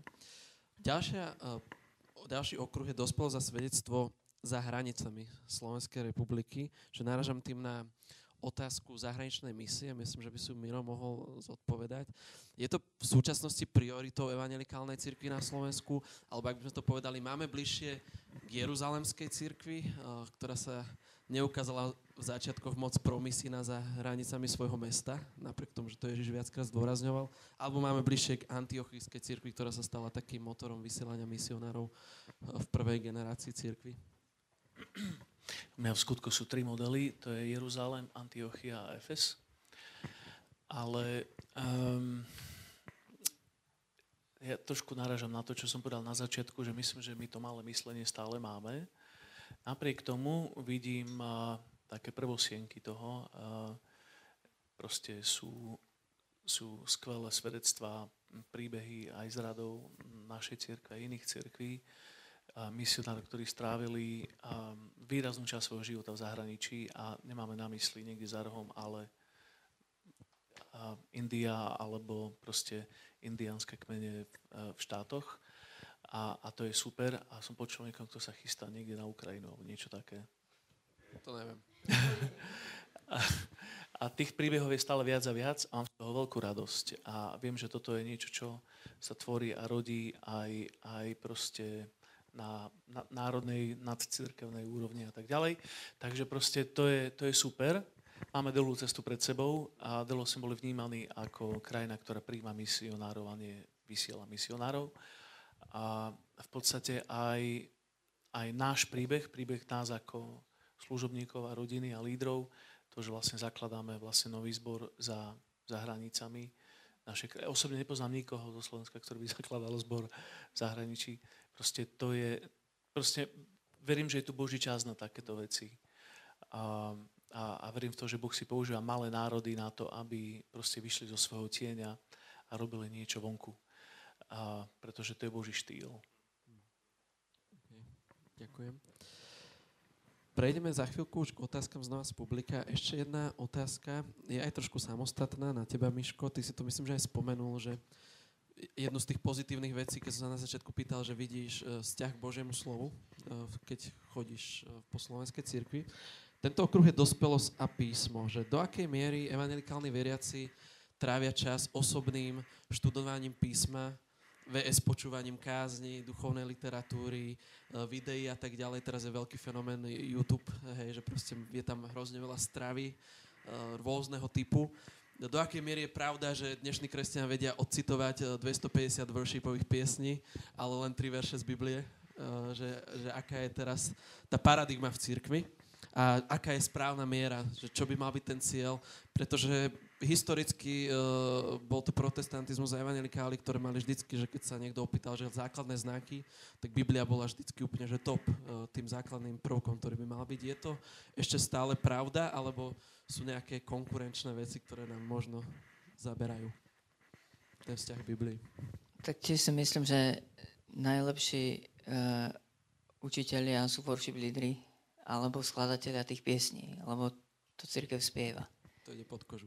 To ide pod kožu. A, a preto áno, áno, rozumiem staršej generácii, ku ktorej už generácia mojich detí ma radí, že niektoré z tých textov sú naozaj pličie. A, a idú skôr k prežívaniu, ako k výpovediam o tom, kým Boh je, akým sme v ňom. A, ale áno, stále hudba e, je tým najsilnejším nosičom, podľa mňa. A v dnešnej elektronickej dobe e, veľmi. A skôr by som pozbudil tých, ktorí robia hudbu kresťanskú, aj worship piesne alebo rôzne iné piesne. Skôr by som možno pozbudzol práve týchto ľudí, aby si uvedomili tú zodpovednosť, ktorú majú a možno ich pozbudil k hlbšiemu nejakému biblickému odovzdávaniu tých práv. A ďalší fenomén si spomenul, a to je YouTube a elektronickí kazatelia. Dneska celý svet je na dlani. V podstate každý si vie naladiť alebo nájsť na internete svojho najsám obľúbenejšieho kazateľa.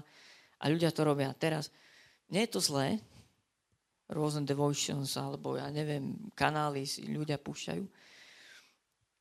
A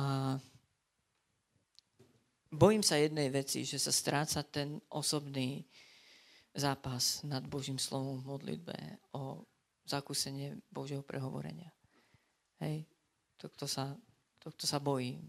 A na, to tak nahrádza. Ten áno, lebo to vidím aj v mojom živote, že áno, vždycky je dobre siahnuť na internet a mám nejaké pravidelné čítania písma, ako ja si čítam písmo, ale sám seba pristihujem pri tom niekedy, že sa potrebujem do písma vrátiť a musím si oddeliť čas, aby som naozaj hľadal hlboko v Božom slove. Aby som kopal. Aby som načúval, čakal na pána. To niekedy není tak instantné, tak ľahké, rýchle. Takže áno, tohto sa bojím. No a ešte tretiu vec, ktorú k tomu poviem, je, že aj na margo tých rozmanitých vetrov učení a práve tie, tie elektronické médiá častokrát nie sú a dávajú tomu krídla, hej, a, a, a že je v tom podľa mňa obrovská príležitosť osloviť veľké množstvo ľudí, použiť tú elektroniku, ale na druhej strane sa to obracia aj proti nám. Že myslím si, že niekedy strácame tú schopnosť rozlišovať ešte, čo je dobré a čo nie je dobré. Asi, asi tak by som možno. Napadlo ma len tom, čo si hovoril o tých uh, worship lídroch, možno taká doplňujúca otázka. Stretol som sa s takým názorom a myslím, že nielen raz, hoci stále z toho istého prostredia, sú kazatelia, uh, ktorí povedia, že ten súčasný vplyv worship líderov uh, ohľadom duchovných posolstiev nielen, že teda je reálny, ale oni povedia, že je nelegitímny, lebo to by mal byť vplyv kazateľov a Bohom ustanovených služobníkov do služby slova. Myslíš, že ten vplyv je legitímny, alebo je to len niekedy aj zneužitie toho priestoru, že tam máš taký veľký vplyv skrz to, že, lebo je to nejaká celebrita, hudba a tieto veci. Neviem, či sa stretol, ja som sa už viackrát stretol s týmto názorom od niektorých kazateľov. Alebo chcete niekto iný, možno, možno môžeš ty, alebo... Pochopili sme sa? Jasne, chápeme sa, ten vplyv, to je vec naozaj toho, že dostupnosť je obrovská. Ale čo sa týka... Otázka, či je to správne.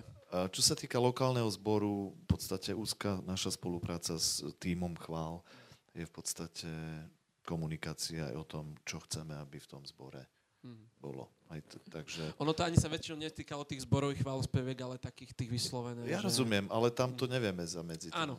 To je... Len či s tým súhlasíte nejak vnútorne, alebo tiež je to niečo, čo si myslíte? Aj keby sme nesúhlasili, tak nič s tým nespravíme. Ha, e, tak dnešná worshipová scéna je, je tvorená veľkými produkčnými domami. A, ale bol som povzbudený, som bol na jednom stretnutí, kde niektorí worship lídry, konkrétne z Hillsongu, hovorili o tom, akým procesom prechádza tvorba chvál, konkrétne v Hillsongu, a a, a proste ma to potešilo. Vieš, vlastne nie je to len tak, že niekto si proste stvorí nejakú pieseň a tá pieseň sa spieva potom po celom svete. Tam je, je, tam, nejaká, je tam nejaký teologický tím, a, ktorý vlastne obsah tej, tej konkrétnej chvály, text tej chvály proste prechádza. A, a samozrejme nehovoriac o tom, že je tam veľmi, veľmi silný proste kreatívny hudobný tým za tým, ale ma potešilo, že vlastne prechádzajú teologickým sitom. Že vlastne na, na tie piesne, ktoré produkujú. Aj moja skúsenosť je taká, že, že proste mnohé aj z tých novších Hillsong vecí 2018 sú, sú proste uh, doktrinálne silné. Je, dokonca ja tam vidím skôr až taký návrat do hymnusov, v tom obsahu piesni. Hej, vlastne, samozrejme sú aj také piesne, ktoré majú tri riadky, ale proste vidím tam aj akože väčší dôraz na hutnosť a, a som bol potešený tým. Okay. Dobre, prejdeme teraz už viac menej k takým tým spontánnym otázkam. Znova sa najskôr spýtam, je nejaká otázka e, z publika? Taká, že neišla dať cez slajdo. Kľudne sa môžete spýtať. Hlási sa niekto? Dobre, tak ideme k tým slajdovým. Už dlhšie nám tam uh, svieti otázka. Dar modlenia sa v jazykoch, kedy a ako sa to prejavilo a ako to príjma vaša církev? Uh, tu by som špecificky uh, chcel odpovedať niekoho, kto nevyrastol v kontexte, že, že by si v živote tú otázku nepoložil, lebo sa s tým stretával od malička. Uh, myslím si, že toto krídlo spĺňa túto požiadavku, že kto z vás by chcel na to odpovedať? V podstate celá pravda je e, postavená tak, že ja som nevyrastal v tom koncepte a e, keď som sa nechal pokrstiť vodným krstom ako následok môjho znovuzrodenia, tak jeden z tých aspektov písma, ktorý bol jasne pred našimi očami, je, že e, príjmite moc Ducha Svetého, ktorý zostupí na vás. A celý ten zápas bol, pane, ak toto je zjavenie tvojej dobrej vôle, ktorú prijali tvoji učeníci a platí to eh, pre každého jedného z tvojich učeníkov, tak to chcem. A ja si pamätám, že som bol v tom čase s celým môjim tímom eh, v tej fáze, keď sme ešte zakladali zbor a boli sme v Lážankách u Blatné, tam bola taká pastorálka kresťanských spoločenstiev, Dan Drápal tam slúžil a mali sme nejaký kontakt. A ja som mal osobné ráne stíšenie a, a dostal som sa v kontexte písma presne k téme e, príjmite a, a ja som vedel jednu vec, že, že, že proste moje srdce bolo otvorené, tak som jednoznačne do Duchu Svety príď. A ja ťa príjmam takého, ako je zjavenie v tvojom slove. A, a večer bolo večerné zhromaždenie. Ja som odišiel z tej, z tej ranej modlitby a z toho stíšenia, z tej intimity s Bohom a nič sa nestalo. A, a večer bola, bolo zhromaždenie ako tu a začali bežať chvály a ja som si kľakol a, a prvý moment bol, že niečo sa deje, čo mu nechápem a začal, duch Boží začal sa prejavovať tým spôsobom, ako je napísané, nový jazyk. A tak som išiel za mojimi súrodencami z Rožňavy, hovorím, počúvajte, toto sa mi stalo, už je to tu, Duch Svetý proste ma naplnil a, a ja viem, že on mi dával tento prejav a oni začali svedčiť. A zrazu sme zistili, že nezávisle celá tá skupina ľudí okolo mňa, ktorá bola hladná po tej realite Božieho ducha, hovorila novými jazykmi. A moja manželka, e, ktorá mi hovorí, ja už dávno a ja som sa ti to mala povedať. Vieš, my, my sme sa začali proste ako keby v tom kontexte, v ktorom sme vyrastali, tak sa nám ťažko rozprávalo o tom, že my sme prijali Ducha Sveta a Duch Svetý sa prejavuje aj takýmto spôsobom, lebo sme mali zavretú mysel, možnosť konceptu luterská církev, aký Duch Svetý, aké prejavy a tak ďalej. To už bolo, to nie je. Ale ja som prijal Ducha Svetého tak, ako je zjavenie a on sa prejavil tak, ako on zasľúbil. A odtedy v podstate je to súčasť. My hovoríme, ľudia potrebujú hladný byť a, a prosiť Otca. Nič sa... A to som bol luterán. No. Mhm, okay. Sú samozrejme skupiny v luteránskej cirkvi, ktoré Absolutne. žijú Hej. týmto spôsobom. Uh, doplňujúca otázka Rastio, ak by som mohol zodpovedať, ešte sa vrátime k tej hudbe. Je tam otázka, že pri tej elektronickej hudbe ešte. Existuje potom rozdiel, med, uh, rozdiel medzi kresťanskou zábavou a diskotékou, keď sa nemáme prispôsobovať tomuto svetu. Často je to argument voči akémukoľvek novému prvku, že ale to je vo svete, tak prečo to preberáme? Ako by si to odpovedal? No ja to potiahnem s tým, že prispôsobovať sa tomuto svetu môžeme v čomkoľvek, v, v akomkoľvek odvetví, v akejkoľvek tematike stále to nepotvrdzuje to, že existuje nebeský hudobný štýl. Hej. To znamená, že my sa môžeme prispôsobať tomuto svetu aj vo veciach, e, vo veciach, ktoré Duch Boží môže použiť. Hej. Čiže ak by sme tvrdili, že elektronickú hudbu nemôže použiť Boh, tak vždy je to prispôsobovanie sa tomuto svetu, tak s týmto citátom by som ja nesúhlasil, pretože si myslím, že Pán Boh to minimálne evangelizačne používa a môže použiť. Hej. No a potom už idem vecne k tomu, a aký je rozdiel medzi kresťanskou zábavou a diskotékou. No tak ja nie som za kresťanskú zábavu typu diskotéky. Keď to niekedy sa stane, tak to beriem za vychýlenie, ktoré treba naspäť podľa mňa napomenúť a vychýliť naspäť. Áno. Hej. A na to sú podľa mňa staršovstva a treba to potom urobiť. Potom ja tam určite som za to, aby sa to potom nejako korigovalo. Na druhú stranu podľa mňa sa dá bez nejakých okázalých tancovačiek hrať E, spôsob DJ a urobiť z toho misiu, sám som to zažil, dá sa z toho robiť evangelizácia. Takže, takže tak, ja, áno, dá sa to. Hej, sám som to zažil. Hej. Sám vysoká, vysoká, Ako sám som bol toľko rebel aj s tým časom. Uh, dobre. OK. Uh, dobre, ale už tú hudbu aj potom skončíme. Ja sa chcem spýtať, že či uh, roková hudba alebo metalová hudba, kresťanská, či je naozaj kresťanská. Či, tie prost, či to ozaj sú v podstate tí hudobníci ozaj, že pod Božím vedením. Lebo počul som jedného kazateľa, sa mi zdá, že bol americký a on povedal, že roková hudba, metalová hudba, že bola v podstate stvorená na uctievanie diabla. No, keby sme to chceli podľa mňa biblicky zakotviť, tak uh, my rozsudzujeme vždycky slova a človeka, ktorý proste je inšpirovaný. Takže na základe toho viem tú hudbu rozsúdiť. A možno som nepovedal takú jednu vec, že ak je elektronická hudba bez slov, tak mám, ako, ako môžeme robiť misiu bez slov. Tak, asi, no, tak to už sa mi zdá vychýlená vec. Takisto máš metalovú hudbu, kde sa iba škrieka, škrieka, škrieka, škrieka jedno slovo. tak tam by som tiež asi silne pochyboval, že asi aká misia sa s tým dá urobiť. Hej. Ale ak sa tam normálne spieva, má to nejaké posolstvo viac ako dvojslovné, že napríklad, že láska, tu, tu, tu, láska, tu, tu, hej, tak No znova, keď to chceme biblicky, som presvedčený, že my nemáme iné páky, ako proste posudzovať text, či je biblický a kto, kto je inšpirovaný, hej, že kto to zložil. Hej. A najväčší paradox je moja skúsenosť, že ľudia, ktorí sú v tomto veľmi striktní, že hneď všetko zle, pomaly spievajme len spevníkové veci, tak, eh, alebo z 200 rokov dozadu, hej, tak toto nazvem, a, tak eh, počúvajú Rihanu, hej, Oni si pustia Rihanu, pustia si Rytmusa, pustia si neviem čo a, a vtedy sa mi to zdá také, že počúvaj, a ty mi povieš, že ja som mimo, keď si pustím kresťanského DJ, ale ty vyrastáš na...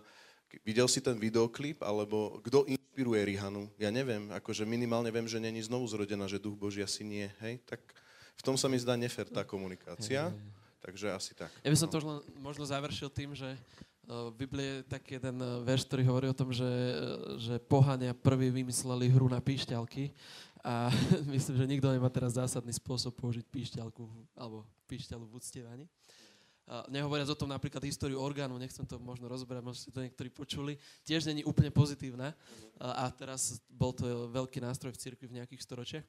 Je tu otázka, ktorá sa týka témy konferencia, preto musí byť zodpovedaná, aj keď už budeme veľmi rýchlo končiť je tam otázka, že vy silní znášajte slabosti slabých. Dospelý kresťan do akej miery má ako silný znášať asi tie slabosti slabých a kedy už má nastúpiť napomenutie, aby to nebola deformácia alebo ale formácia. Kedy už je ten moment, že koniec trpezlivosti, treba to nejak formovať. Chce niekto povedať? Teraz dlhšie nehovoril Miro ani Miško, tak niekto z vás? Dohodnite sa. Už keď máš mikrofón. Táto otázka mala byť podľa mňa o 10. a nie, či o 9. a nie o 3 na 11. Povedz to ešte raz. kedy už napomenúť a kedy to ešte trpieť?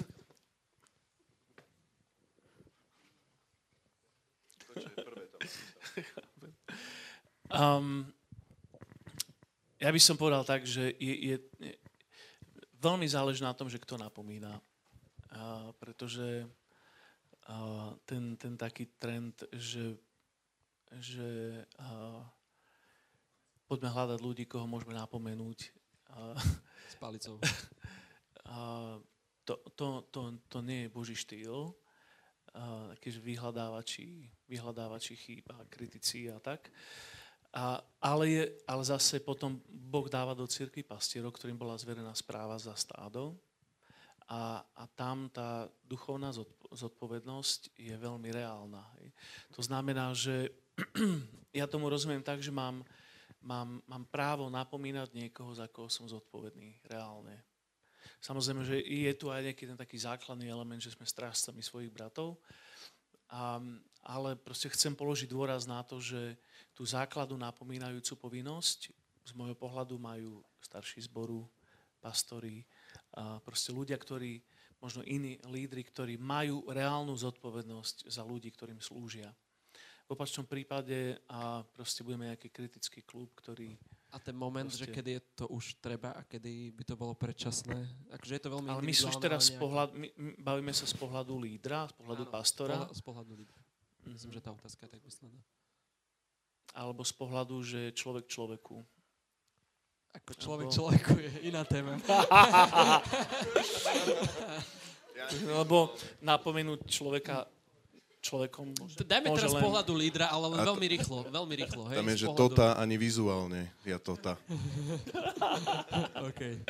To je, len, len asi, len do, dokončím. Len, len bodku za to dokončím ťah. Potom už len konečnú a končíme. Áno, proste Biblia má určité vzorce na to, Matúš 18, že a proste a keď, keď niekto vidí svojho brata reálne hrešiť, má ho napomenúť medzi štyrmi očami a potom tá následnosť ide ďalej.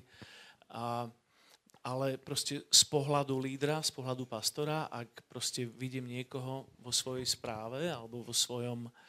Farnosti? Áno, proste vo svojom ovčinci, ďakujem. A proste ako výslovne hreši, tak je to moja zodpovednosť pred Bohom, aby som ho napomenul. Okay. A aby som ho, nielen to, ale aby som ho viedol a k vykúpeniu, k náprave, k zmene a tak. OK. Nie, nie k deformácii, ale k formácii. Dobre. Ďalšie otázky, ktoré uh, tam boli, už budú zodpovedané potom v súkromnom. Už musíme končiť uh, v súkromnom, alebo na F6 rok uh, zodpovedané. Uh, ja len úplne rýchle kolo, ktoré bude vys- vyžadovať jednoslovnú odpoveď. A trošku sa vrátime aj k tej pôvodnej otázke úplne na začiatku, ktorú sme, môžeme začať od Myška, ako sme začali na začiatku. Keď sme sa bavili o tej dospelosti a o tom stave uh, súčasnej cirkvi na Slovensku, čo vnímate ako najurgentnejšie, že toto by sa malo vyriešiť alebo posunúť čím skôr, aby sme sa niekam posunuli? Pri každom to môže byť úplne iná vec, ktorú vnímate, ale chcem, aby ste povedali toho nadpis. Rozumieme sa? OK. O, tak váhavé e, ste sa tvárili. Chceš si ešte rozmysleť, alebo máš nadpis? Uh, ja som pozorne počúval celý ten čas. Osobne si myslím, že vízia. OK. Ja by som že pre nás, čo máme víziu, peniaze. Peniaze na víziu? Hej, dobre. OK. Skúšať, čo je správne. Dobre. A ešte sa vrátime úplne na začiatok.